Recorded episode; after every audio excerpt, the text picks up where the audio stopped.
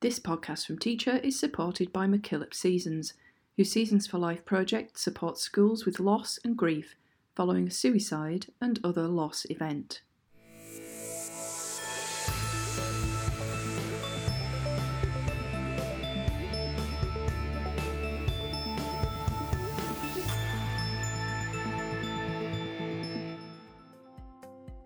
Hello, and thanks for listening to this podcast special from Teacher Magazine. I'm Rebecca Vukovic. We're right at the beginning of a new school year here in Australia. That means most of you are busy setting up your classrooms, meeting new students, and establishing relationships with them and their families. For those students who are moving up from preschool or primary, or for those educators who switched jobs over the summer break, it could mean getting your head around a completely different school and local community. In today's special episode, I've spoken with several winners from last year's Teacher Awards to ask them their most valuable tips, strategies, and priorities for starting the school year off right and giving yourself the best chance for a successful year.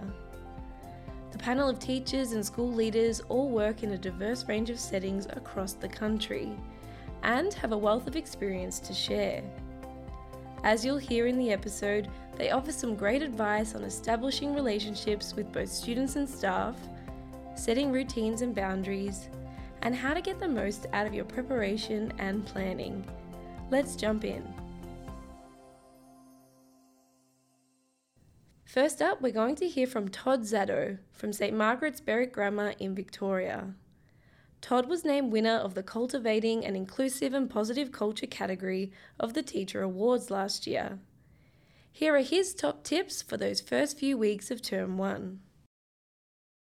Hi, I'm Todd Zaddo. I'm the Science Learning Leader and Learning Analytics Coordinator at St Margaret's Berwick Grammar.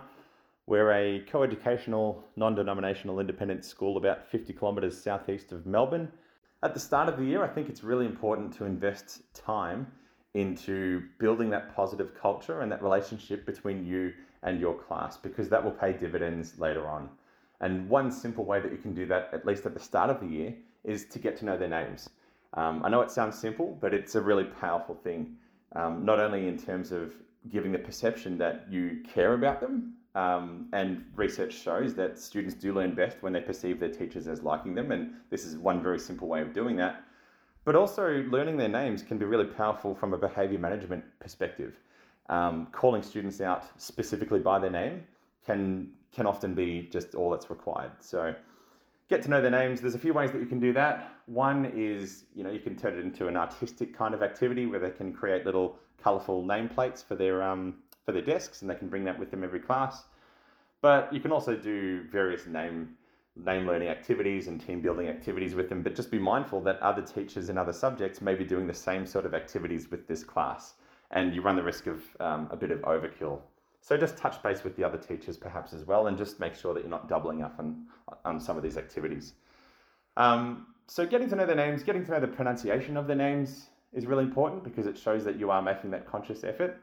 But also don't be afraid to reveal a bit about yourself too to your students. Maybe some of your hobbies or your interests because that will help build that reciprocal relationship, which again will pay dividends later on. Um, so, in addition to getting to know your students, maybe your students getting to know you a little bit, also set clear expectations and boundaries for your class. And one way that I often do this is, is basically like a brainstorming activity. The students will have some idea of what appropriate behavior is already. So just brainstorm on the board a bit of a, a contract, some some norms that we can all agree on, and um, that is a contract that you can always refer back to then. You can even take a photo of it. And down the track, maybe in term two or term three, when they've gotten a bit more confident and maybe a bit more rowdy, you can always refer them back to that original contract that you created and that they all agreed to as a class. So there's just a few tips, I think, for starting off the year. Next up, we're going to hear from Catherine Young, leader of learning PK to 6 at Newman College in Western Australia. Catherine was the 2023 recipient of the Improving Student Learning and Progress Award. On the topic of setting up routines, boundaries, or practices early on with students to ensure you have a successful year, Catherine shares this wisdom. I like to spend time at the beginning of every year teaching the routines, boundaries, and practices that I like to implement in my lessons. And this really helps to lead to a more successful year. I like to discuss the behavior expectations with my students by using a picture book. My favorite is the story What If Everybody Did That? And this is a story of a little boy who doesn't follow the rules in his little world and all the things that go wrong because of it. So the students then start talking about our classroom and the expectations of behaviors. What are the norms that we expect to see in our classroom and our, in our school as well? And we talk about well, what if we don't follow those rules? What would we then see? What would we then experience in our classroom and school? And by talking about it very explicitly, it makes it clearer as to why we have these type of rules in the classroom and in the school.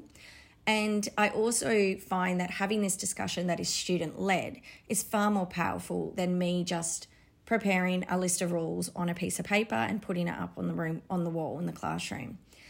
Um, the second area that I spend time teaching is the routines and procedures that I expect to see in the classroom. How do the students manage their belongings, their textbooks, their pencil cases? All these little things, I find that explicitly modeling and showing them how to do this successfully really gives them the independence and empowers them to be more successful, to have agency over their own learning. And it has less intervention from me if I spend time doing this early on. I also spend time explicitly teaching the engagement norms that I use in my lessons. So, this includes the attention signal. I like to use call and response a lot, and this varies depending on the time of the day or um, the level of noise in the classroom and what's needed. One of my favorites is waterfalls, where I say, waterfalls, and everyone says shh. I find it quite calming and um, more low key when I need everyone's attention for learning. I also use mini whiteboards regularly in my lessons and for checking for understandings. So I teach students how to chin it to show me what they've done on their work and um, how to manage the resources, collecting, handing out, organising, storing, and all of those things. I also teach the phrases that I use for instruction, like track with me for when I expect students to follow along with a text that I either had on the board or on a piece of paper in front of them, or read with me when I expect students to read along as a whole class with me. And by spending time explicitly teaching all of these routines and expectations, then my lessons actually run a lot smoother and I find I can spend all my time and energy on the content, skills, and processes that I'm trying to teach, as opposed to managing the lesson. We all know how important it is to establish positive, respectful relationships with students. And here, Catherine shares how she goes about doing this in the first few weeks of a new school year. Establishing positive, respectful relationships with the students and with their families I find is the first thing that I work towards in the school year. This is then what we build on for uh, learning and creating the safe environment for students to take risks and to have a go and to make mistakes and to feel safe, and for their parents as well to trust me in the teaching and learning processes that I'm using in the classroom. Before the students arrive, I always share a profile of myself on Seesaw so the families and students can learn a little bit about me and maybe find a way to connect with me through picture of my dog or my favorite foods and some and hobbies. Um, I always ask students to create their own profile in a creative way where I can display this in the classroom throughout the year and it's a way that I like to create a sense of belonging in the room. And I always find a, a, way to discuss some of the things they shared and little points of connection that I have with each student. I also like to use whole class games to create a climate of cooperation and positivity. One of the games I like to use is called Who is the Leader? Where everyone sits in a circle and follows a leader doing simple hand motions. One detective then leaves the room while the leader is chosen, and when the detective comes back, they have to figure out who everybody's following. It's a great way to practice names of this class and the students and to work together as a team because we have to try and fool the detective. Um, following those sorts of games, I like to use um, a Y chart to talk about what respect is. And so the students share what it looks like, feels like, and sounds like. And this can really clarify for the class what everyone is expecting and what they want from the classroom and how they want to be respected. So it's a good teaching tool for what behaviours show respect, and then following that, that's what we expect in the classroom. As well as all these discussions about the student expectations, um, one of my favourite activities is where the students get to tell me what are the teacher expectations that they have. Um, it's a very useful way to let me know of how the class is feeling, what's the climate of the class, and often their previous experiences with different teachers will inform these expectations that they have. What were the things they loved in their last teachers, and they'll put share this with me. So everybody gets a sticky note, and they get to write down what they want from me throughout the school year. The responses usually have two main threads. They want to have opportunities to play, and they want their learning to be fun. And so this leads me to planning what type of things that they find fun and using that information to build the engagement in the lessons that I'm planning. According to Catherine, preparation and planning are one of her main tips for starting off the school year successfully. Here she is chatting about how she does this in her own practice at Newman College. At Newman College, we start preparing the year before by having a really thorough handover process. We have um, assigned meeting times where we get to meet with the previous teacher and we discuss every student's learning needs, behaviour, and social and emotional needs. And this information is really invaluable as um, I plan for the incoming class and helps me prepare and have differentiation and supports that are needed. I really enjoy the planning and programming side of teaching. And one of the first things I always have done is to map the curriculum across the whole year. So this year, in my new role, I've shared this with the staff. So every unit is actually mapping the curriculum for their year level. I find this is a really useful way to get to know the curriculum really deeply, but also to see opportunities for alignment of where integrated units could be prepared and planned. Um, so that time is used really wisely. As we all know, there's not much time in the day for everything we need to get done. This type of curriculum map really saves time when it's time to start planning units of work as the outcomes that need to be addressed is very clearly laid out and the time frame that is needed to get it done. My last tip for being prepared at the beginning of the year is to have a really clear idea of what are the expectations from the school on you for planning your term. Are there any assessments that you need to get done? What weeks are they expected? And by really understanding and knowing all of these things, you can plan for them within your unit programs so that you don't feel overwhelmed or end up rushing to get things done in time and feeling like you've sort of lost track of the purpose of the lessons that you're doing. Um, this is something I found really useful at the beginning of every term is to include what does the school want from me in the assessment schedule, in any excursions that are happening, any whole school activities that are happening. And by planning to accommodate these, it really reduces the feeling of overwhelm when, when everything starts to happen at once and the school year starts going. This year, I actually prepared the year's assessment schedule and planning expectations and everything like that and gave it to the staff at the end of last year because I really wanted to help reduce the stress around the busyness of the school year. And I feel like being prepared and planning for all of these things can really lead to a more successful school year.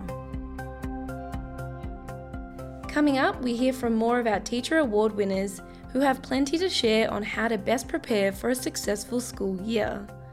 But first, here's a quick message from our sponsor. You're listening to a podcast from Teacher Magazine, supported by MacKillop Seasons, whose Seasons for Life project supports young people affected by suicide and other loss events throughout Australia. Free for Australian high schools and based on the strong evidence base of the Seasons for Growth, Change, Loss and Grief education programs, the Seasons for Life project builds well-being, resilience, social and emotional coping skills and strengthens supportive relationships. the winners of the Special Contribution Award at the 2023 Teacher Awards was in fact the entire school community of Broadwater Public School in New South Wales, whose school, homes, and township were devastated by floods in February 2022. Broadwater itself is a small town of around 600 people. The school is a small school. It has 51 students, a staff of three full time teachers, including a teaching principal, two part time teachers, two school administrators, and two school learning support officers. Here, you're going to hear from Deborah Watts and Bronwyn Cole on their top tips for the 2024 school year. Hi, my name is Deborah Watts. I'm the 456 teacher at Broadwater Public School. Hi, I'm Bronwyn Cole. I'm the relieving principal at Broadwater Public School. So, in my experience, when you start off the school year, and you'll probably agree with me, Bron, is that um, you really have to be really organised, have your programming right down pat. I really think you've got to get to know your class. You've got to see what works. I mean, you can have your seating plan set up, but you really got to be flexible around it because it also depends how the the class goes at the beginning of the year. And I really believe starting a sta- starting and establishing routines from the day dot really works. Absolutely, yeah, I would definitely agree with all of those. I also have um, the ideas of having a sense of ownership for the students, so getting their artwork or their classwork up nice and quickly, um, having a talk with them about expectations for in the classroom, giving them a bit of a chat about routines and having yourself those high expectations for behaviour and for their effort um, and setting the bar high. Yep. Do you think it's any different between a, a senior class and a kindergarten class? Yeah, I would think so, absolutely. Um, I think most definitely it's different between a junior and a senior class for example, in the junior classes when I've been teaching, you might be teaching routines like how to glue a piece of paper into a book, or where does a glue stick go, which would be much different to what you would be teaching in a senior class. Yeah, so with you know with a senior class, I'll be really working with the class to try and write their own class expectations and making established routines that's going to work for the class themselves. So, one, like we said before, giving them some ownership in their own learning from the beginning. Um, I think both classes you've got to be really explicit with your uh, instructions. So, you know, how you want your classroom to run has to start from the very beginning and let them be aware of that. And I also think an early parent meeting, so the parents are also on board with the class expectations, so they know how you like your classroom to be run and what's going to be happening with homework and things over the year. Yeah, we do a class meeting here at Broady at the start of each year where the parents can come in and meet with the classroom teachers and go over exactly those things Deb's just talked about. It's also a really good opportunity for the parents to share things with us that they might like us to know um, about their students too because it's so important to get to know your students, but it's also very beneficial to get to know the families and the circumstances around that as well and we're probably lucky, Bron, with you know when it comes to establishing relationship with the students and staff because we've the advantage that we work in a small school and we actually do know quite our students and staff quite well. I have a quick quick chat about the students and getting to um, establish routines with them. I think it's really good at the beginning of the year to have like getting to know you activities, um, find out what their passions are. I also like the idea of of sitting down maybe in a circle and having the class share what they want to happen over the year and like sort of jotting those down. You know do they want to do more sport? Do they really want to do a lot of art? So at least you're sort of when you're programming you can program for what they enjoy. And as we said before really explicit in that beginning time about routines and expectations. Definitely. Um, so in my role as a relieving principal this year um, i've had a, a wonderful experience with my staff here who are um, all an amazing group of people that work very, very well together. Um, in my role, I feel like it's important that the staff feel that they're being listened to and that they feel confident enough to share their ideas and thoughts and know that action will be taken on those things.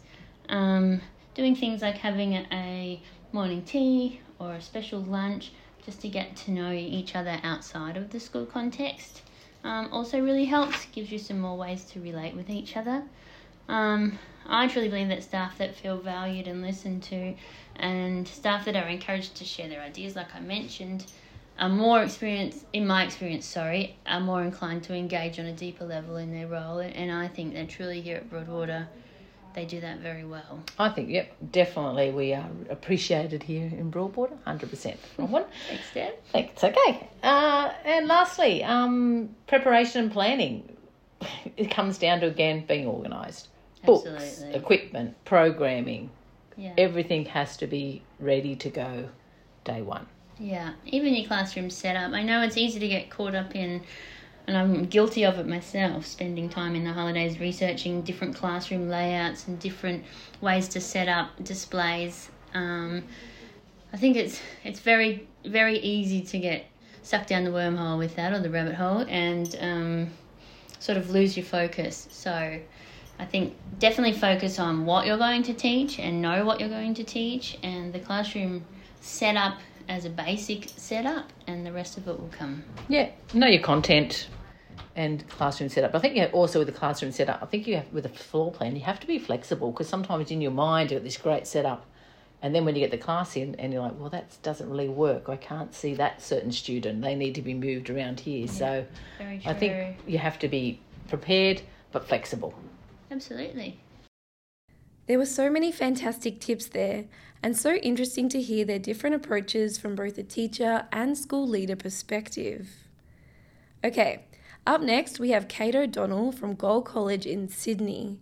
She won the Improving Health and Wellbeing Award last year, and here are her top tips for starting off the year. Hi, everybody. My name is Kate O'Donnell, and I'm the principal at Gold College in Sydney. I think for starting the year successfully, my biggest tip would be to be organised and to get to know your students. And I'd include in that not only the brand new students coming into the school, but the ones who are returning it's always a good idea to go in with fresh eyes and to allow yourself to get to know who those kids are and what strengths and challenges that they're bringing. I think if we are open to knowing our students before we focus on the teaching of the curriculum, that's probably the best tip I can give you to make sure that you set yourself up for success. According to Kate, it's really important to establish mutual respect between teachers and students in the first few weeks of a new school year. Here's how she goes about doing this in her own school context. So, I think in terms of establishing relationship with staff early on, there's a couple of things that are really important, and one of those is genuinely being open and available for staff to be able to approach you, uh, to let you know if they're struggling or to talk to you about what they need. Um, I do a couple of yearly formal check ins with staff, but one of the things my staff have said to me is that actually having me around in a less formal sense, going into classrooms, sitting in staff rooms, um, actually chatting with them, is really helpful to them in knowing that they have a connection and that it's safe to come and talk to me as the principal.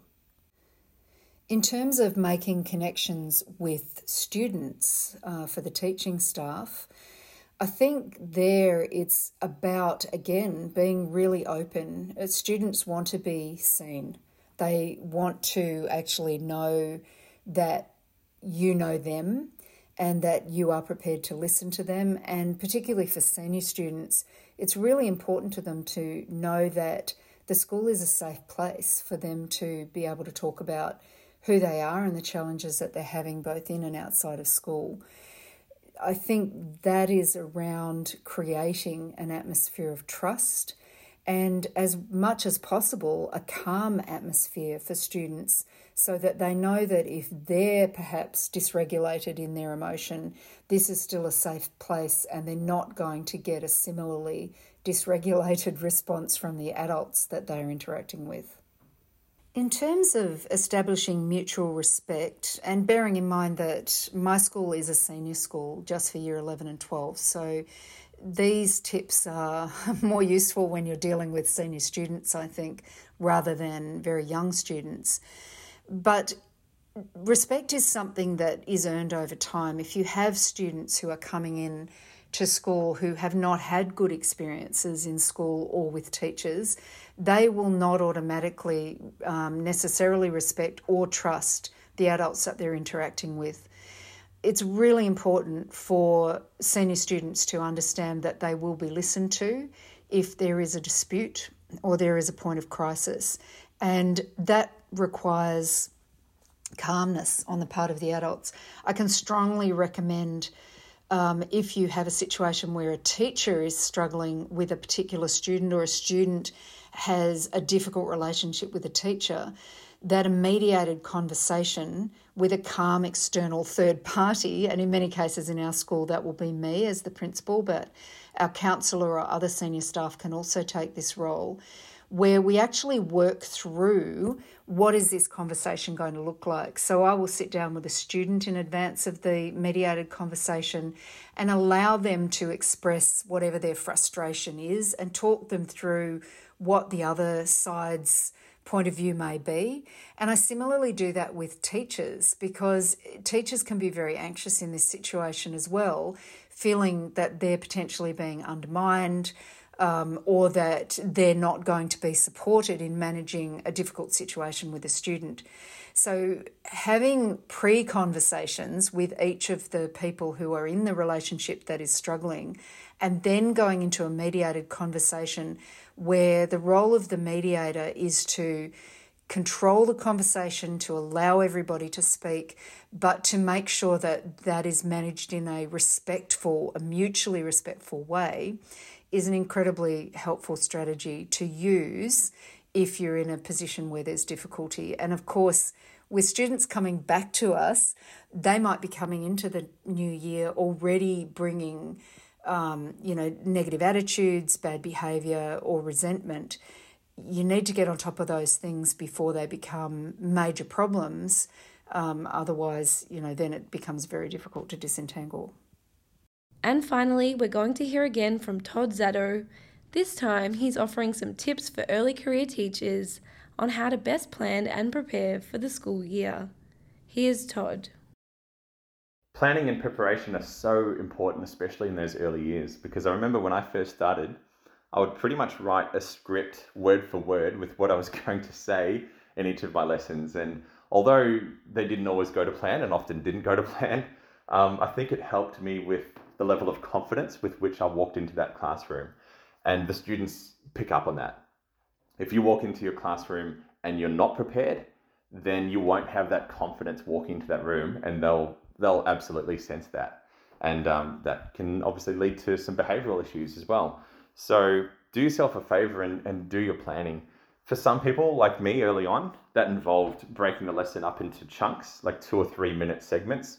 And I used that to sort of guide the, the progress of the lesson. But for some people, it just might involve having a few prompts and um, using those to guide you through the lesson. But do the planning, whichever level you're comfortable with, because once you have that planning under your belt, then you'll have a lot more confidence walking into that classroom. Best of luck to all of the graduate teachers. This is a really special and rewarding profession that you're walking into. Don't be afraid to ask for help and know that you're going to make a significant impact on the lives of these young people. That's all for this episode. A big thank you to my guests, Todd Zaddo, Catherine Young, Deborah Watts, Bronwyn Cole, and Kate O'Donnell for joining me on this very special episode.